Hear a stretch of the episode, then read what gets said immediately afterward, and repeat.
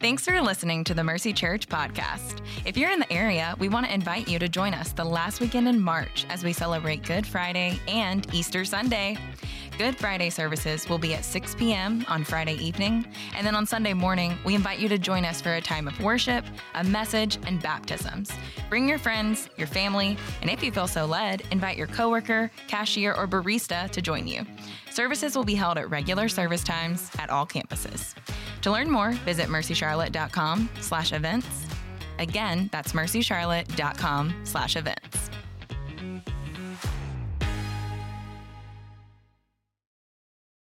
Uh, today's actually a really big day, not for anything to do with uh, sabbatical.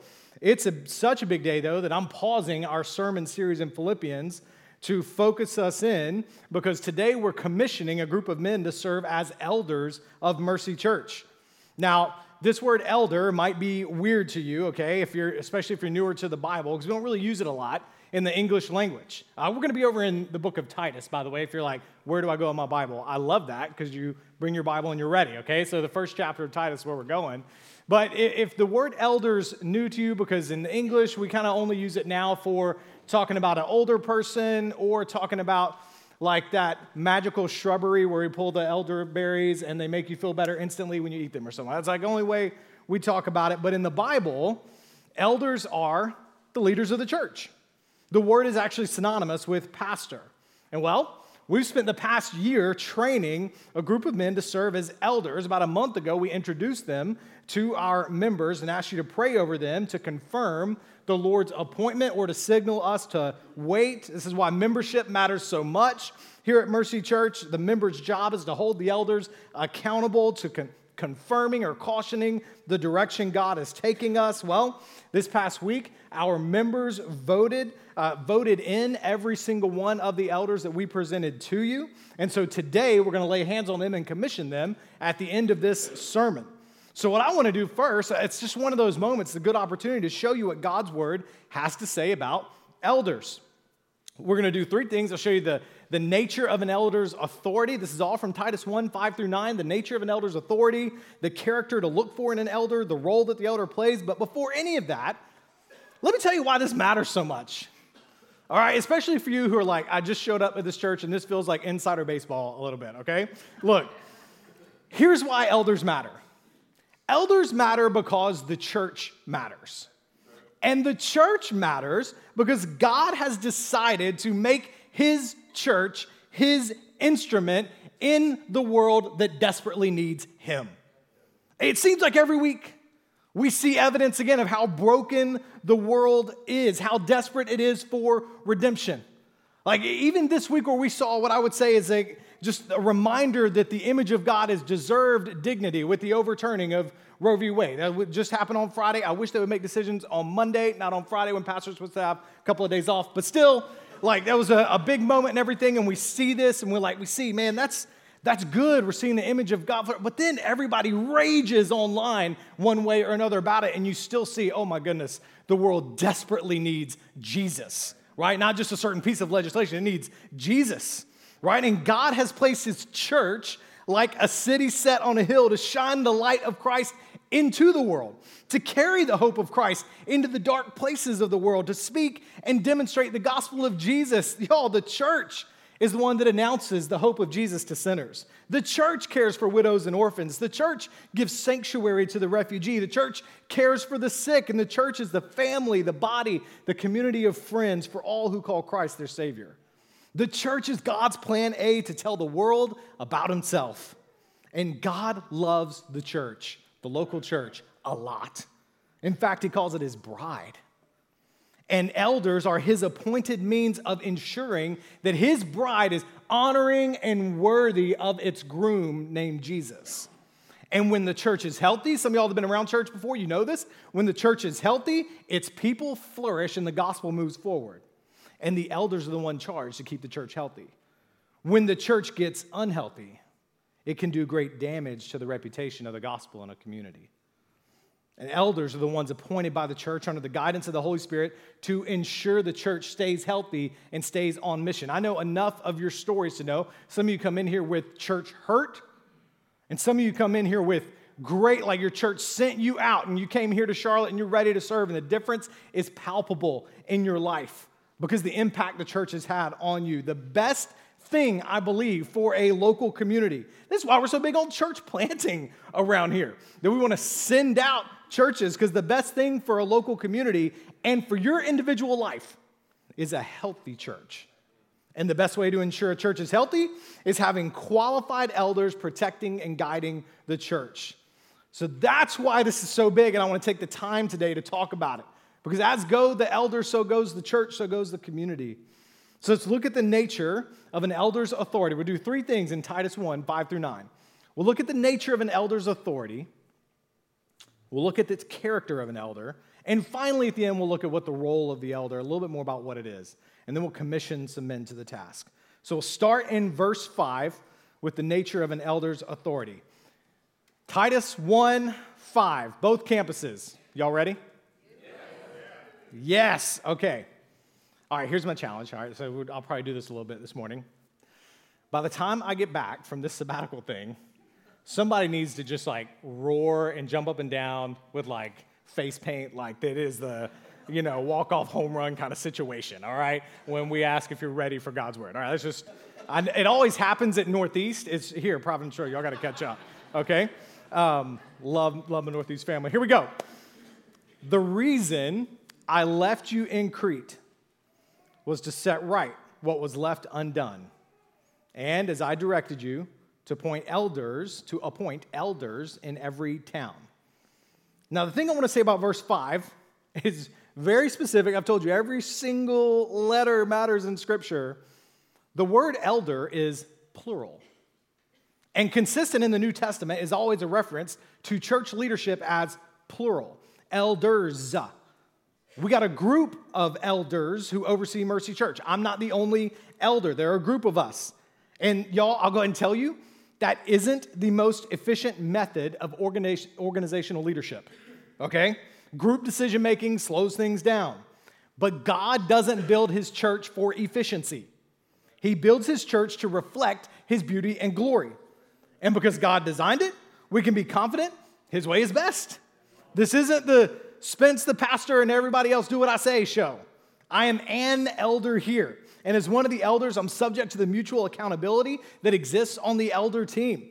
The men we commission today will serve as fellow elders with me. And these guys, they do, they do a great job. They have so far, and I know that these guys coming in will as well. They do a great job of letting me use my gifts of teaching and leadership and vision casting. So I do serve our church as the lead pastor or senior pastor, but authority wise, we share that load. And the beautiful thing here is that the only way this can work is if this group of elders has massive amounts of humility and trust with one another. See, God loves unity in the body because it amplifies the gospel.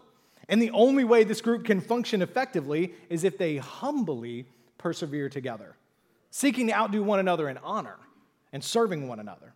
Otherwise, nothing ever gets done. and the beauty is that that reflects the very nature of God Himself. Three persons of the Godhead regularly giving honor and glory to one another and existing in perfect unity. So, we different men, all, I promise you, we're not short on opinions, okay? But we insist upon unity together because God insists upon it. So, the first thing about an elder's authority is that it is shared, not singular. All right? It's a shared authority, not a singular authority. It's not really regular either. I don't know why that's the thing that's on the screen. I don't know if that's at both locations, but it's not singular. All right? Now, having said that, let me speak to something we all know about this whole authority thing. We live in an age that is deeply skeptical of power structures. And surely there's some good reason to that. Think about the past few years the Me Too movement, the recent sexual abuse scandals, both in the world and in the church, have left many skeptical of church leadership. And I get it, y'all. I grew up in two churches. In one, the church destroyed the pastor, and in the other, the pastor destroyed the church. I got to the end of high school, I wanted nothing to do with the local church. And so, of course, God would lead me to become a pastor. That's another story, another day. Um, but what I need you to hear right now is that the call to being an elder is not a call to power. It's, it's, it's a call to servant, to sacrifice, to a form of death and slavery. That's Matthew 20. 25 to 28, Jesus brings the disciples aside and he says to them, You know that the rulers of the Gentiles lord it over them, and those in high positions act as tyrants over them. It must not be like that among you. On the contrary, whoever wants to become great among you must be your servant, and whoever wants to be first among you must be your slave. Just as the Son of Man did not come to be served, but to serve and to give his life as a ransom for many. This calling to elders, the opposite of a power grab. He's saying leaders are given authority in the church because these are the ones who are showing sacrificial love. They show a willingness and an eagerness to get down on their knees and wash the feet of the ones that they serve. That's who makes a good elder, the type of man who's willing to sacrifice, who looks at the people of the church and says, I'm willing and ready to die to myself just like Jesus because he loves these people and therefore I love these people. Elders go first in living the gospel. And the gospel says God loves you and I so much, he died for us. And that love is the model by which we love others, and the elders go first. The aspiration to be an elder, 1 Timothy 3 is going to say it's a noble one, but it's not an aspiration unto power. It's an aspiration unto a form of death. We don't let a man be an elder unless he's willing to die to himself for you. That's the nature of an elder's authority. It's a selfless serving authority. It is a mutual authority. It is shared, not singular. And then Hebrews 13 goes even further. Hebrews 13, 17, it says, Not only are they servants in this life, they're accountable to God. It says, Obey your leaders and submit to them, since they keep watch over your souls as those who will give an account. One day, myself and the other elders here have to stand before God and give an account to God for the members of Mercy Church. We are accountable to God for the state of your soul. Now, how is that for an elder recruiting speech? The perks of eldership die to self, be accountable to God for the souls of others. Come join us. You know, all of this means we do not walk into this lightly. Being an elder is anything but a power grab. And with that said, let's keep going into the character of an elder as we go into to verse 6. See, here's the thing the list that Paul is about to give Titus, and he gives a very similar one to Timothy over in 1 Timothy 3, it's a list of like qualifications of an elder. It's almost all about character. It's not who's the smartest or who's the most put together or who's the most successful, because that's not the point. It's a character thing. The reason it's all character is because the elders are here to lead you to Jesus. And so their main job is to look like Jesus. Right? Verse 6 An elder must be blameless, the husband of one wife, with faithful children who are not accused of wildness or rebellion. Okay. There's like, I told you we're going to talk about the character of an elder for a little bit. There's like three different character traits right there in verse 6. The first this is where he says blameless. This is kind of the overarching one. He's got that colon right there. This is an easy starting point. Just be blameless. Just be perfect, right? Well, if, if, if blameless means perfect, out of the gate, I'm sorry, church, all of your elders have failed. So, what does this mean? It can't mean perfect. It means they carry themselves in such a way that accusations are not brought against them and any false ones that are brought against them are quickly revealed as false because of how transparent and upstanding he's lived among others. He's going to say blameless in the home, Paul's going to say, and then blameless in the church. This is an overarching word to describe the character of the elder. Blameless, you might have a translation that says above reproach. And that's the reason why this is so important, is because he's holding up the gospel of Jesus to you.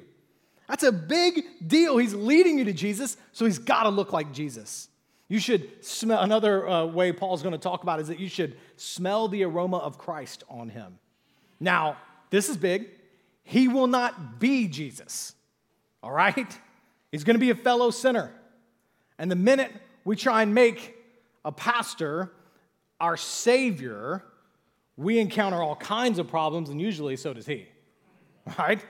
Not the savior, but is supposed to point us to the savior. And if you follow him, you'll find Jesus. He's blameless. And then it, the next thing here is the husband of one wife. He's faithful, is the word I want to use to articulate that. Another way of saying husband of one wife is that he's a one woman man. Now, listen, because we are at this spot in the text, let me go ahead and say, cards on the table here, we do believe the role of elder is to be held by qualified men. Now, this is not a sermon about women in ministry, because it's not what the text is about right here, but it is related, of course, because we're talking about a leadership role in the church. So I want you to give me five minutes to explain our, our whole position here, since this is how it's a big deal. How we treat and value women in our day is a big issue in our day. It's very important. I mean, even thinking about the news from this week. What I'm gonna say is that this right here is about God's design for an office of the church, not about giftings and abilities. The spiritual gifts of teaching and leadership are certainly as available to our sisters as they are to our brothers. Those are gifts in fact, for a church to be healthy, we got to cultivate the leadership and teaching gifts of all who have them, both men and women. And we must invite and encourage women to lead in every way that God has made available. That's our aim as the church. I'll let you under the hood right now. I feel like we are making our way there and not there yet by any means, but I think about even our staff team right now. Uh, Mercy has 28 staff members who are full or part time. Right now, that's 14 women and 14 men. Uh, Mandy Foster serves on our executive leadership team on our staff. That's the, the highest level of leadership in, inside of our staff that reports to the elders. Three of our eight ministry directors are female. M- women and men both teach our equip classes here at Mercy Church, which is kind of like our theological training arm here. There are 46 women either leading women's groups or co leading mixed gender community groups. Look, I'm again, I'm just saying that to show you this is a little bit of where we are. We got plenty, plenty to go. But both men and women have, according to Scripture, equal access to spiritual giftings, vital roles to play in the church. And so we should create clear paths for development in the church for both. And we're trying to build those pathways as we grow as a church. And abiding by God's design does not preclude a commitment to the development, empowerment, and advancement of women in ministry or unleashing their giftings in the church. Again, we're still a work in progress. But what I'm showing you is that the office of elder is not about that. It's about God's design as he's laid out in Scripture. And we're unapologetic about this. I'll give you a couple of key texts in this. Another one's over in 1 Timothy 3. It's like a companion text here to Titus, very much an echo. Paul's telling a different church, different leader. He says, An overseer, therefore, must be above reproach, the husband of one wife. Now, these aren't the only reasons why we say elders should be men because of these two verses. Because husband of one wife is a kind of a strange way to say an elder needs to be a male. On top of that, neither Paul nor Jesus were married. So it'd be an inconsistent thing to say only married men can serve when Paul wasn't married. These are arguments against polygamy and warnings against polygamy, against having multiple wives, because Christ had only one wife, the church. And elders are to look like Jesus. So they're to be faithful men, a one woman kind of man. In 1 Timothy 2, Paul says when talking about the church, I do not allow a woman to teach or have authority over a man. God has reserved the authority in the church for, listen to me, qualified men, not any man. As a species, men do not have authority over women, okay? That, I would, ugh. Um, come on, y'all. We need one another, all right, brothers and sisters. Qualified men appointed by the church to the office of elder are entrusted with authority over the church. So, y'all, we're doing our humble best to try and practice this because we believe it's best for God's church when we follow God's word. And that's what we're after here. We're trying to follow God's word. We do believe qualified men and women are able to serve in the role of deacon. That's a separate sermon, but the same underlying reasoning. We're trying to obey scripture. So, my five minutes are up. Yes, we believe elders should be men, the kind of qualified men that women flourish under. And if women aren't flourishing under their leadership in our church, they're the wrong men. It's got nothing to do with gifting, it's God's design. Next thing I see in verse 6, back in Titus uh, 1, is that he's a leader of a well ordered home. What's happening is the Bible is saying the home is kind of like a proving ground. Whatever his current station in life is, especially the home, is a proving ground for ministry. Are you leading your family well? Do you have a well ordered life? It's why we do bring a candidate's wife in on the process. How's this guy in his home? Uh, now, a dad can't control the conversion of his kids, but he can lead them in a dignified, gracious way. So, yes, you should be watching my kids, but not whether or not they sin, all right? I don't need you making that list. You don't need anybody making that list about you, right? Look, too many pastors' kids grow up with bad memories. I'm thankful, by the way, this is not um, the Shelton home. Our kids love our church. But too many pastors' kids grow up with bad memories because their church thought that, I don't know, a pastor's kid should sin like 30% less than other kids or something. Look, you should be watching how they respond to me. They should be responsive to the loving leadership of their father, and that's on me, not them. In other words, the whole, well, you know, pastor's kids, that shouldn't be a thing, right? Paul calls for elders to be faithful leaders and shepherds of their own households if they're to be considered leaders and shepherds of the household of God. 1 Timothy 3. All right, next, verse 7. Y'all still doing okay? Doing good? We're good. Good. We get this word blameless applied now to overseeing the church. And there's some things that he must not be, and then some things that he must be. First, we get what he must not be, verse 7. An overseer of God's household, as an overseer of God's household, he must be blameless, not arrogant, not hot tempered, not an excessive drinker, not a bully, not greedy for money. See, all of these, they are signs of sin running unchecked in a man's heart. Really, all of them reveal this man is not controlled by God's Spirit, but by his own desires. They reveal that he is submitted to his fleshly desires instead of the Holy Spirit. He must not be arrogant. An arrogant leader thinks he is worthy to be praised. But the gospel says we are wretched sinners and God saved us only by his mercy. An elder can't be arrogant because he must lead his people in awareness of humility that their own sin brings them. He must lead us to worship Jesus' name, not his own. Look, uh, let me say something. It's not on the list, but it's so true. Since an elder isn't Jesus, the one thing he must do that Christ did not do, he's got to be repentant when he sins. An elder is not so consumed by pride that he refuses to confess his sins. It says he must not be hot tempered, the next thing there. The gospel is a message of the patient, loving kindness of the Lord. The Lord's patient and not hot tempered. In his patience, he waited on you. Elders model that gospel patience by loving even strong willed people. An elder's not eager to fight. Guys who love conflict, they almost always don't last as elders. Good elders don't like conflict, but they're not afraid of it either. They're shepherds. You got to guard against wolves, and when wolves attack, elders go first and often get injured in the process. But better him than the sheep because they're willing to die to themselves. He must not be an excessive drinker, it says. He's not controlled by drink. He doesn't escape, escape to drink. He's controlled by the Spirit and escapes into the Spirit. In doing so, he models the gospel to be a better escape, a better place to run to than anything, any substance, anything else than this earth can offer. He must not be a bully because it says the Lord has power. We saw that in Philippians 2. But the gospel said he laid aside power and came not to be served, but to serve. And elders got to model that.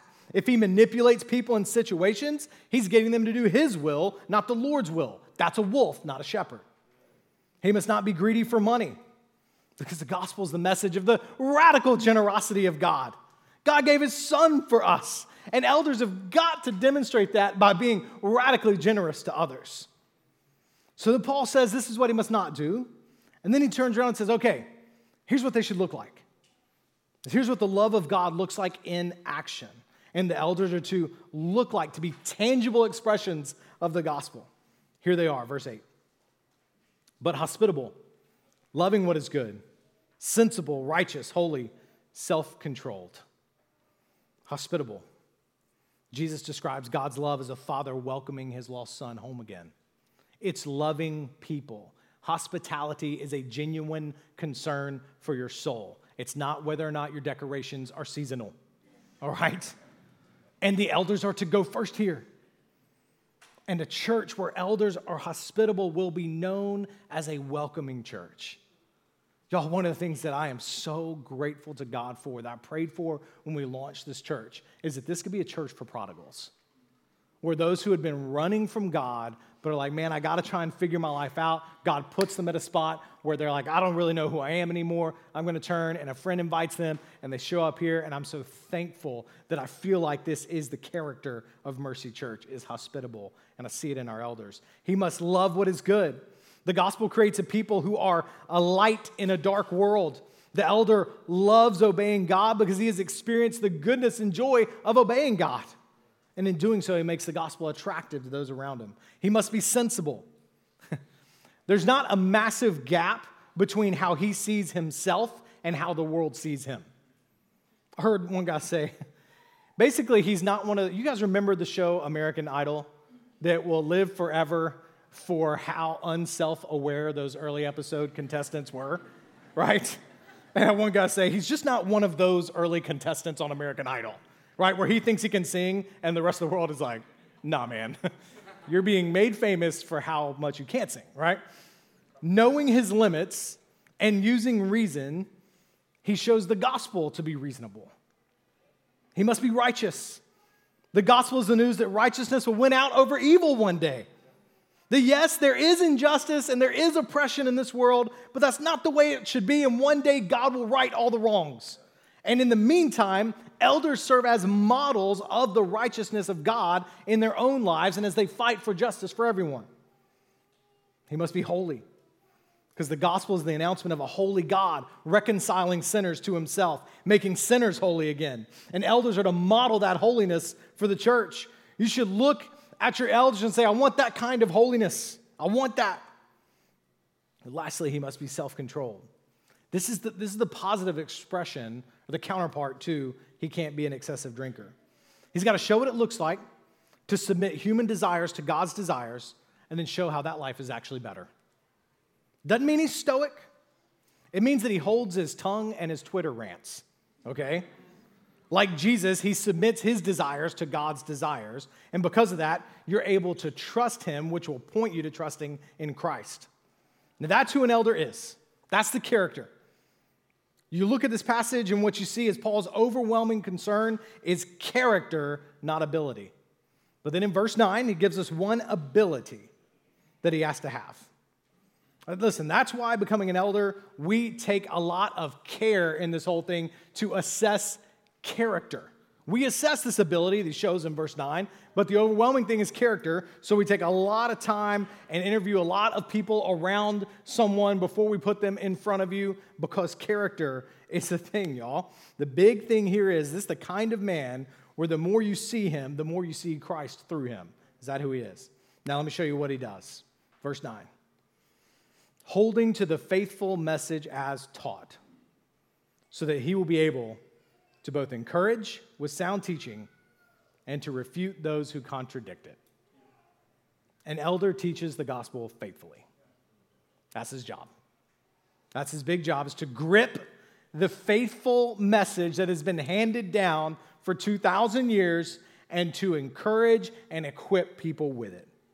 To govern the church in a way that ensures the church is remaining faithful to the word of God to make sure each member is growing as a follower of Jesus, and to make sure the church as a whole is making wise, faith filled decisions that lead us toward fulfilling the mission God has us here for.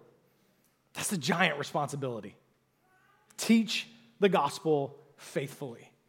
And we assess it and we vet it, and we've told you time and time again what's our main ministry value here? We keep the gospel at the center of all we do. It's a big responsibility, so you got to pray for your elders.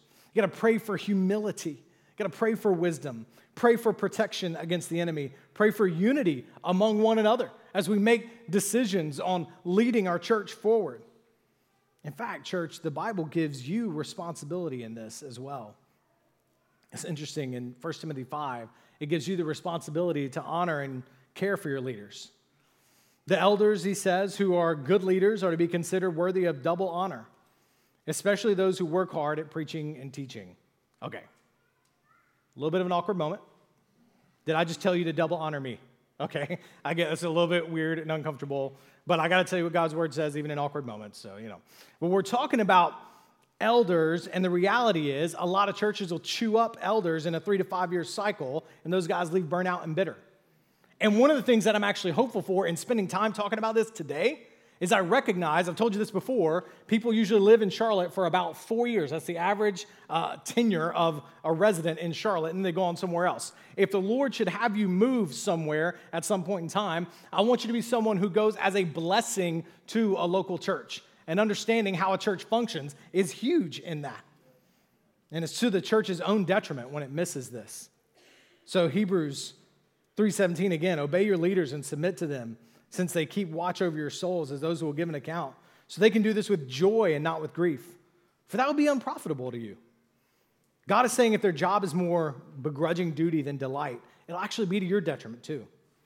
Because the gospel is this life giving message, and elders are to come to the brothers and sisters of the church and remind them once again today God loves you. He loves you, and He wants you. And to remind you that whatever you brought in here today, whatever weight you're carrying, you can set it down at Christ's feet. Whatever sin you're hiding, you can find forgiveness in Him, just as we have. Whatever suffering you're going through, He can carry you through it. My job and the job of the elders is just to point you to Jesus. The words of Count Zinzendorf, way back in the Protestant Reformation, is just to preach Christ. My job, preach Christ, die, and be forgotten.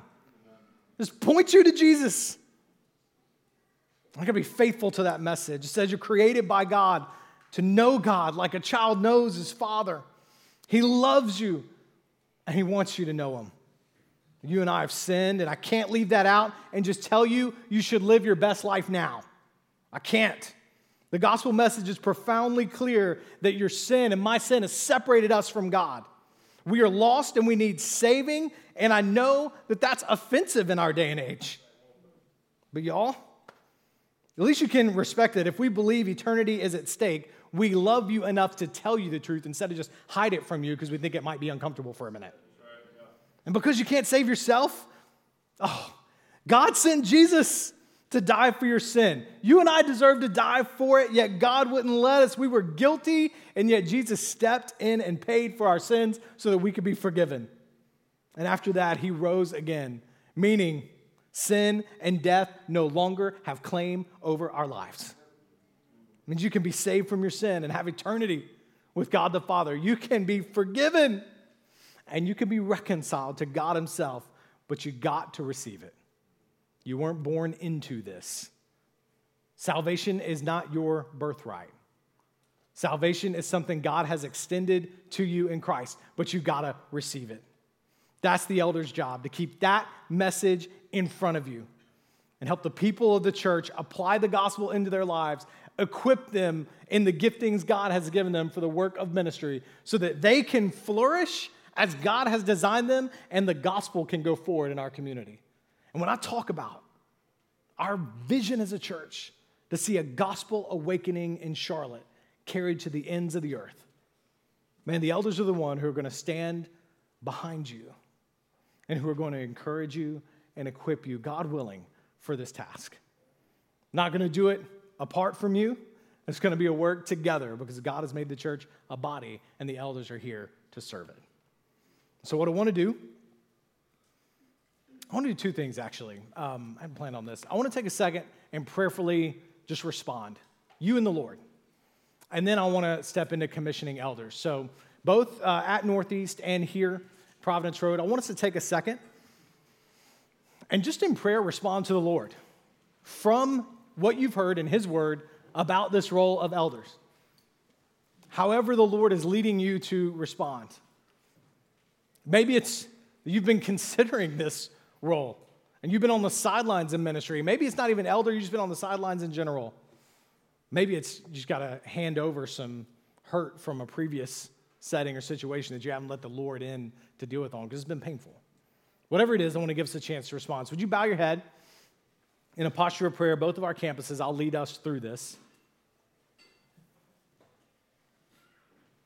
I just want you to say, Lord, what is my next step in responding to your word here?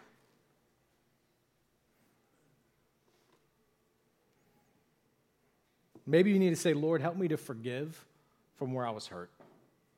You have forgiven me. So I'm just asking for help. Maybe it's the first time you've asked the Lord for help. I promise you, He can give it. It may be a long road but I promise you, He can heal.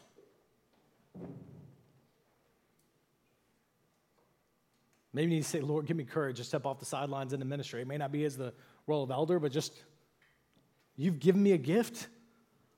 I'm not using it and I want to use it. to Help me, Lord.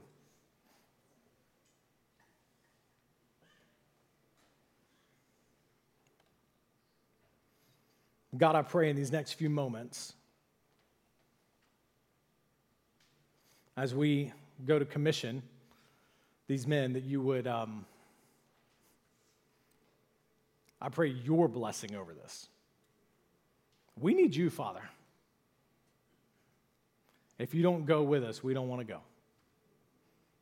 With these that we're commissioning, God, if you don't go with us, we don't want to go. We need you. We love you. God, give us courage to respond to where you are leading each one of us.